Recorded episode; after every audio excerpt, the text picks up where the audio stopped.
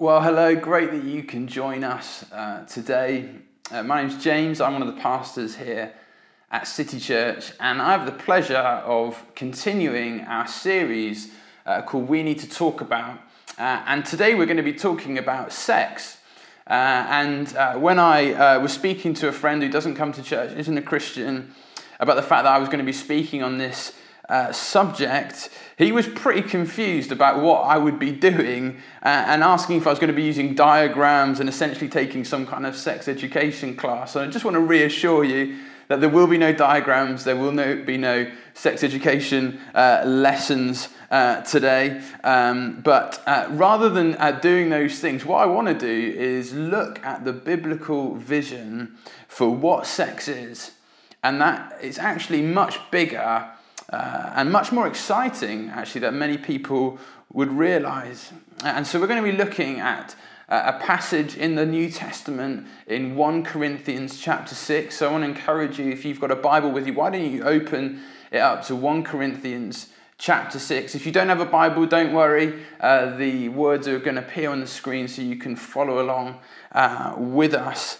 Uh, but uh, before we do that, I want to ask the question why is this topic so important? Why do we need to talk about sex? And I've got a few reasons uh, for us to consider. The first of which is that in many ways the topics of sex and sexuality is probably the greatest area of conflict between the Christian worldview and the secular worldview. You don't have to look that hard to see that for the secular person, the Christian ethic around sex and sexuality is often seen as oppressive, repressive. It, it jars uh, against those progressive instincts, uh, and it seems to be so outdated and out of touch with our modern day culture.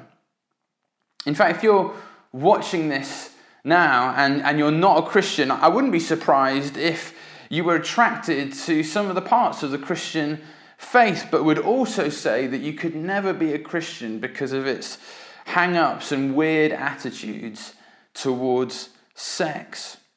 And so it's so important that we understand why the Christian faith is so different than that of the secular culture. Uh, and I want to show uh, you today that the way that the Bible describes and paints a picture of what sex is and can be is actually all about human flourishing. In fact, I'll go further and say and suggest that, that our culture today is deeply confused on this topic of sex. Before even exploring what the Christian faith has to say, an impartial observer of Western culture, uh, when it comes to sex, would quickly see that what is being promoted and lived out is not leading to human flourishing at all.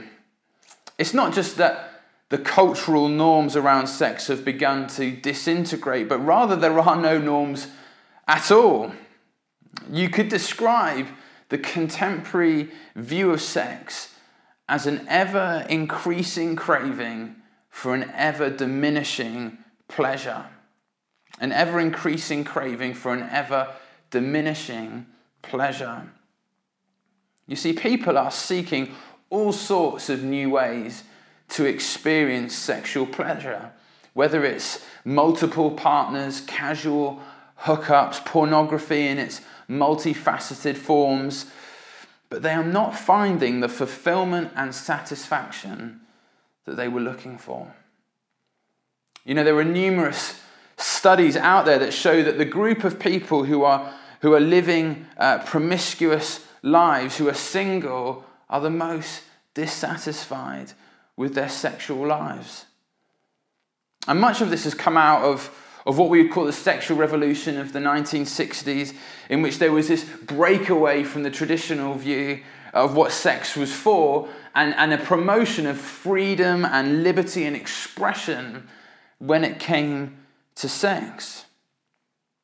And one of the areas that we've seen uh, this is the, is the dramatic and, and often, you know, really concerning rise in the accessibility and addiction around pornography.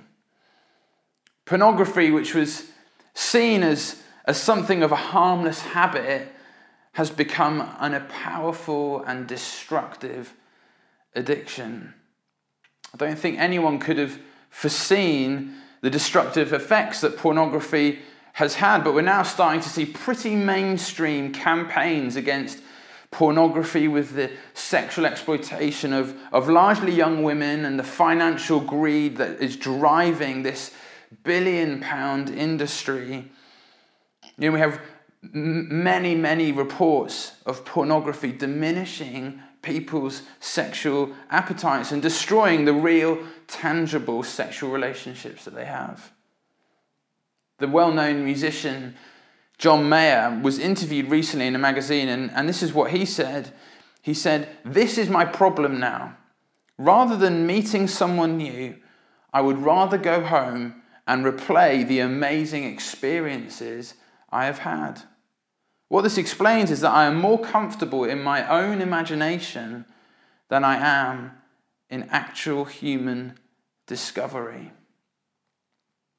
So that's one way that we can see that the wheels are, are coming off when it comes to sex in our culture. But a second way is when it comes to when it comes to sex in our culture is, is the struggle around body image. There has been an exponential rise in the amount of sexualized imagery that is all around us, which puts a huge amount of pressure, particularly on women, but more and more now on men as well, to have a body that reflects some of the images they are seeing. A third way is family life has often been destroyed. The emphasis that the sexual revolution particularly played upon desire, and that your desires are your chief driver in your life, and, and that you have to respond to them you, you can't repress those desires. But what that has done is it has legitimized any kind of unfaithfulness, uh, often legitimized divorce, and also clear moving away from lifelong commitments in case you desire someone different. And there are incredibly sad statistics of how many children are now growing up in single parent families. And so, those are just some of the implications around the disintegration of sex and the way that our culture has warped sex at this time. But as well as our culture being deeply confused about this topic, then it's also right to say that the church, in a global sense, is also experiencing deep confusion. And I think I can see this in a number of ways too. Some of the adopted, some have adopted some of the practices of the world, and that they're not actually looking that different anymore. The distinctiveness of, of what the church and what the Bible says around this topic seems to be dissolving. There's been a changed view on celibacy, and, and it's often seen as unattainable and unrealistic, which means that the whole Christian view on sex becomes unattainable and unrealistic and becomes deeply unappealing. You often see that people living in the shadow of, of guilt and shame when it comes to sex. Some of you know that your, your life and experiences perhaps haven't matched up with the biblical picture of sex, and it feels incredibly difficult to talk or even to think about this. And with that, some of you have experienced abuse, and that has caused unimaginable pain and shame. And the church has often not had an answer towards those things. Some of you feel like you failed, that you're damaged goods. Some of you feel like you're failing now and feel unable to break free from this. And I think one of the the reasons why many have struggled in these areas is because the church has failed to give a positive, compelling vision of what it means to express our sexuality.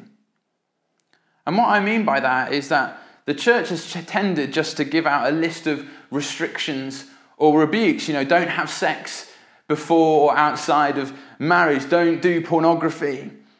And those aren't bad things. In fact, they're absolutely necessary. That message is so important to be clear on, particularly in this day and age. But what it has failed to do is give a positive view of human flourishing in this area. And so we need a fuller vision of sex to show that the Christian faith is, is much more than a set of restrictions or being anti sex, but rather that the Christian faith has a much higher view when it comes to sex than you might realize. And so we're going to read some verses from the New Testament, like I said, in which the Apostle Paul is responding to some claims and questions that a church uh, that he knew well in Greece are raising with him. And so we're going to pick it up in 1 Corinthians chapter 6, verses 12, and we're going to read to the end of the chapter. And it's worth saying that the lines that you're going to see in speech marks are what the Corinthians are saying, and Paul is responding to them. So let's pick it up in verse 12. I have the right to do anything, you say, but not everything is beneficial. I have the right to do anything, but I will not be mastered by anything. You say, food for the stomach and the stomach for food, and God will destroy them both. The body, however, is not meant for sexual immorality, but for the Lord, and the Lord for the body. By his power, God raised the Lord from the dead, and he will raise us also. Do you not know that your bodies are members of Christ himself? Shall I then take the members of Christ and unite them with a prostitute? Never. Do you not know that he who unites himself with a prostitute is one with her in body? For it is said, the two will become one flesh. But whoever is united with the Lord is one with him in spirit. Flee from sexual immorality. All other sins a person commits are outside the body, but whoever sins sexually sins against their own body. Do you not know that your bodies are temples of the Holy Spirit who is in you, whom you have received from God? You are not your own. You were bought at a price. Therefore, honor God with your bodies. Well, what I'd like to do is spend the next few minutes considering what Paul has written in these verses and to see three key thoughts on the matter of sex in this passage, which I think is going to help us. And those three things are power, the power of sex, the purpose of sex, and finally, the perils of sex.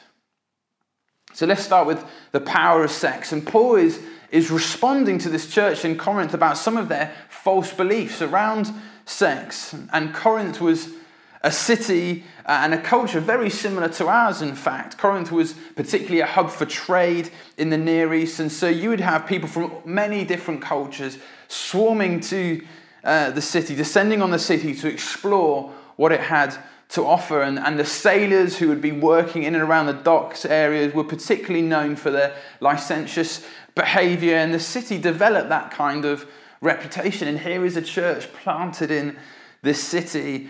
And it was a city, you know, it was that kind of place where you would say, you know, what happens in Corinth stays in Corinth. Uh, and if you were ever labeled uh, or called a woman of Corinth, uh, then you were basically being called a prostitute.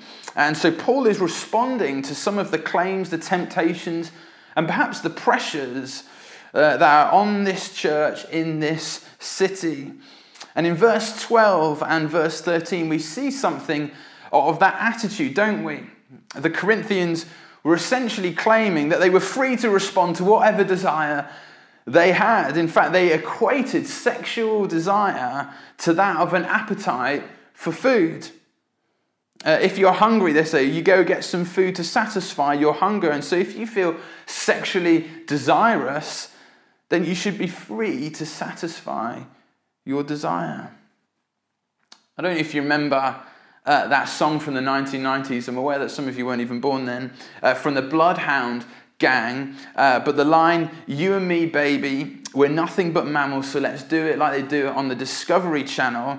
Uh, I bet you didn't expect that line to be shown in church, but sex was, was seen as an animalistic desire that needs to be satisfied.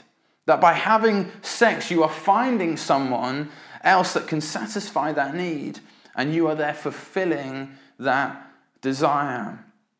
But Paul's attitude to sex is very different. Look how he responds in verse 16, in which Paul says that if you have sex with a prostitute, you have become one body with her. And he's not just talking physically. Of course, when you have sex with someone, you, you do become, as it were, one body with them. But the key to understanding this is, is when Paul writes, the two will become one flesh. And here Paul is quoting uh, from the book of Genesis at the very beginning of the Bible when God made man and woman, Adam and Eve, the very first married couple in which they were given the gift of sex to multiply and subdue or take responsibility for the earth. And Paul is essentially saying that, that sex is far more than a physical act. This is more than just two people having a good time. But in actual fact, that sex is two people being joined together, being fused together, being made one flesh. It's an incredibly powerful image. And so, sex is, is therefore an incredibly powerful gift, and it's therefore not something to be fooled around with. When a good friend uh, of mine was talking to me about his experience of having multiple sexual partners, he said that in the moment, it was great, it was fun, no strings attached. But he came to see that the reality was that every experience was like giving away a piece of himself to the point where he felt nothing anymore. He was numb. Sex is powerful. When experienced in the way that God intended it to be within a marriage, it is something that is to be enjoyed and delighted in. It's like putting money in the bank that you might reap a reward later. But in the wrong way, it's like stealing from a bank. You get the instant reward now, but you will eventually get found out and pay the price later. Or putting it another way, and, and you may have heard this analogy before, but sex is like a fire in the fireplace. It's, it's a great thing and it, and it heats the whole home. Sex within the parameters that God has given is like a fire in the fireplace. But outside of those things, it's like a fire in the carpet. It can burn the whole house down. And Paul is reminding and pleading with the Corinthians don't you know that sex is joining two people's body and souls together. And so that every time you attach yourself to someone and pull away, join with someone else and pull away, you are tearing yourself apart. Sex is far more than a physical act, it is full of power, significance, and meaning. And so you think, well, for, for sex, if it's, if it's powerful, well, why is it being given to us? What is the purpose of sex? I want to look at a few uh, reasons why sex has been given to us, the reasons, the purpose of sex. And firstly, it is the ultimate symbol of a marriage covenant. And to help us, I just want to stay with this idea of being one flesh a little longer because when you look at the biblical narrative of becoming one flesh, it's an incredibly rich idea. We've seen that it's the combining of, of body and soul into one person, which is an, a really powerful image.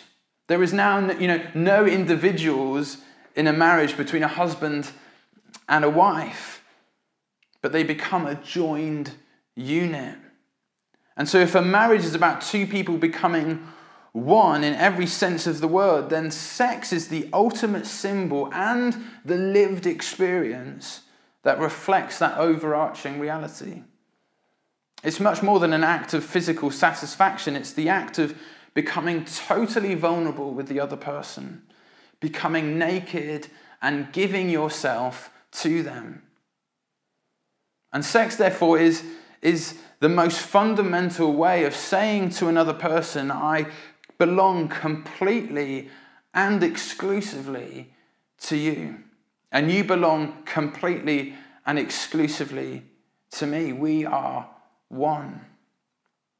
We can see this in the Genesis passage where Adam says, This at last is the bone of my bones, the flesh of my flesh.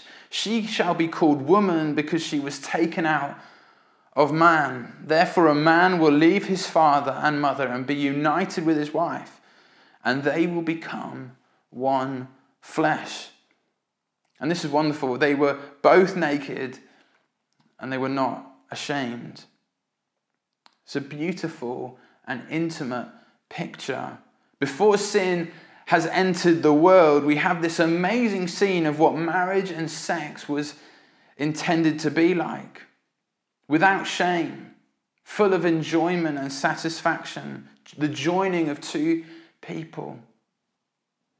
And so, like when we take communion every week, where we remember the promises of Jesus in his death and his resurrection, it's a weekly reminder when we do that. In the same way, when a married couple comes together in sex, they are in fact renewing their vows or their promises to each other. If you've been to a wedding, you will have heard these words All that I am, I give to you, and all that I have, I share with you. So it's a symbol and an embodiment of the promises made in marriage. The second thing is, is that it's, it's something to be enjoyed. Uh, we, what we are therefore saying is, is that right from the outset of, of human history, as the Bible describes it, that, that sex is a gift from God. It's part of God's good design for the world. Uh, in another part of the Bible, we see, uh, in another book of the Bible, we see an unfolding story between two lovers, which gives us a vivid picture that sex is something to be enjoyed and cherished. And I guess for some people who have come from different backgrounds, different contexts, the issue of sex can often be seen through the lens that sex is something that shouldn't be talked about openly, that it is a taboo subject. In fact, if you go back in history, sex was, was really just seen as a function to have children rather than something to be enjoyed. But here in Genesis and other books in the Bible, like the Song of Songs, we see that God's intention for sex is the exact opposite. Sex is a gift from God and it's full of significance and meaning. And so, if you're not a Christian this morning and you recognize anything that I'm saying so far about sex being a some kind of transcendent experience in any way, actually, the world, that worldview more closely reflects the Christian worldview than you might realize. So that's the second purpose of sex, it's to be enjoyed, it's to be cherished. The third thing is it is been given for procreation. I don't need to give you the whole chat about where babies come from, uh, but undeniably, a purpose of sex is children and that God's plans and purposes would be carried out through the generations. And those words to Adam and Eve in the beginning to multiply was a clear instruction that children were to be the fruit of marriage. And then, fourthly, sex speaks of an even greater reality. In verse 14 in the passage that we've read, Paul writes, By his power, God raised the Lord from the dead and he will raise us also. And if you just look at verse 17, Paul writes, But whoever is united with the Lord is one with him in spirit. Ultimately, sex is this intense picture of two people coming together, which reflects and paints uh, or points to the picture of our relationship with God. You see, the marriage covenant itself, the promises that are made between a husband and a wife, is a picture of Christ laying down his life for the church. And then the church laying down its life in worship of Christ. In fact, in, in another letter that Paul writes to another church, he charges husbands to love their wives just as Christ loved the church and gave himself up for her. Like these verses show, Jesus, through his death and his resurrection, has removed the barrier between us and God. So that not only can we draw near to a holy God, but that this relationship is so intimate that it's like a baby in a mother's womb. We are joined to him. We are dependent on him, unable to be separated from him. And there's this connection between a marriage, between a husband and a wife, and that of the relationship that we are, in fact, invited into by God. And so, marriage and sex points to something of that, that current reality, but it also is a picture of what is to come. That, that might sound a little strange, uh, but let me explain what I mean here. It's, it's often banded around, isn't it, amongst Christian circles that there will be no marriage uh, in heaven. Uh, but that's not actually true. There will be one marriage in heaven between Christ and his people, his church, his bride. But why use the, the marriage metaphor as opposed to, say, the language of contract to describe this relationship between Christ and his church? Well, the biblical picture of marital sexual union is nothing less than an anticipation of an even deeper union with God Himself.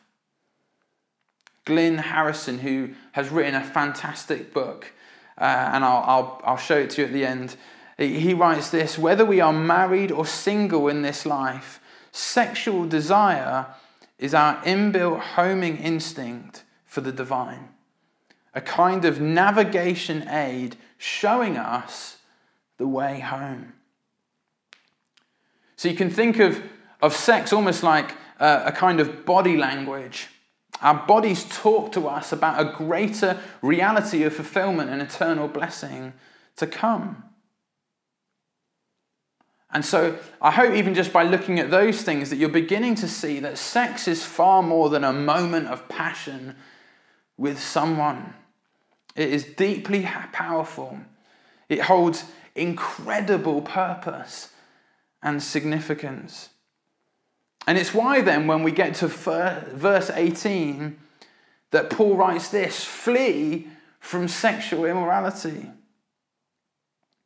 It's like he's saying, now that you know these things, now that you've seen something of the vision of sex, now that you understand that sex is far more than just an animalistic desire, it's, it's this incredibly powerful, meaningful, full of significance thing. Why would you ever consider engaging in this with someone that you are not married to? He's built this incredible picture of what sex and marriage looks like, looking back at the Genesis story, and that is all about flourishing and enjoyment and fulfillment and satisfaction. That to engage in sex in any other context is utterly foolish. It's like he's saying, stop feeding the dragon because at some stage it will devour you. Run away from it, flee from it, he says. And so, Paul, in these next few verses, outlines some of the perils with sex. And firstly, he says that, that sexual sin is, it not only harms other people, but it in fact harms ourselves. Just look at verse 18. He says, All other sins a person commits are outside the body, but whoever sins sexually sins against their own body. That fire of sexual desire used outside of the parameters of God will, will burn your house down. It will cut you up into a million pieces. You are self harming yourself, Paul is saying. And that can be uh, the, the implications and the impacts of sex before marriage, outside of marriage, but also pornography, being exposed to inappropriate material, and so on. And if you think, well, hold on, James, Paul was, that's pretty strong from Paul, uh, just hear what Jesus has to say about it. He says in one of the Gospels, If you look at a woman lustfully, you have committed adultery with her in your own heart. Jesus is deeply serious about this too. In verse 19, Paul writes that if you are a believer, you are a temple, you are a dwelling place of the Holy Spirit. And, and he begs the question, or in fact, he, he, he states really that you cannot be joined to God and at the same time be joined to someone that isn't your spouse. They're strong words, aren't they? Paul says, Do you not know? Have you not considered this? How can you possibly say Jesus is Lord and at the same time follow your own sinful sexual desires? And he finishes it by saying, Honor God with your bodies. And it's often at this point, isn't it, when we're confronted with some of these verses, or even just listening to me, that you can feel like the finger wagging pastor or the finger wagging Bible is coming out. And the judgmental pastor comes in and tells all the boys and girls to be good. But if that's where you are, then perhaps you've already forgotten the wonderful vision and the wonderful gift that God has given. Can you see how quickly it is to forget those things? It's like, it's like getting to the Grand Canyon and instead of beholding the incredible landscape, we focus in on, on the sign that says, Be careful of the edge. The sign is there for your safety, but don't miss the point. Don't miss the incredible vision that God has for sex for you. And just as we, we come to an end, I just want to be uh, aware that there, are different groups of people that have had all sorts of different experiences when it comes to sex. And the first is that, you know, if you're not a Christian here uh, listening to this, I do just want to say there is actually no expectation from me that you have to live this way. We're not trying to impose our worldview onto you, but hopefully, we're just trying to draw out what the Bible says about sex, and that it's actually something to behold and to show the high view that the Bible has for sex. The second group of people I just want to talk about is, is, is those that are single who are, who are watching this. We can sometimes approach these topics around marriage and sex as if it's un- irrelevant to us at, at that current stage of life. Let me just say this to you if you're single and part of City Church. In living for God and honoring God with your bodies, you are also upholding and honoring the covenant of marriage as well as any married couple is. You have an important part to play in this. And it's so important that you hear that. It's worth saying that if you're married as well, just, uh, just a, a, bit of a caution to, to those that are married, don't think that somehow uh, living, you are living out God's ultimate plan for humanity any more than someone who is single. That is a dangerous path to go down. So I just want to encourage you if you're single, you are doing a great job. If you are honoring God with your body and with your life, you are upholding marriage and sex as well as anyone else. Keep going. The third group of people is that, you know, when we talk about sex, it, it can bring up all sorts of emotions and triggers, can't it? Horrifying experiences, perhaps.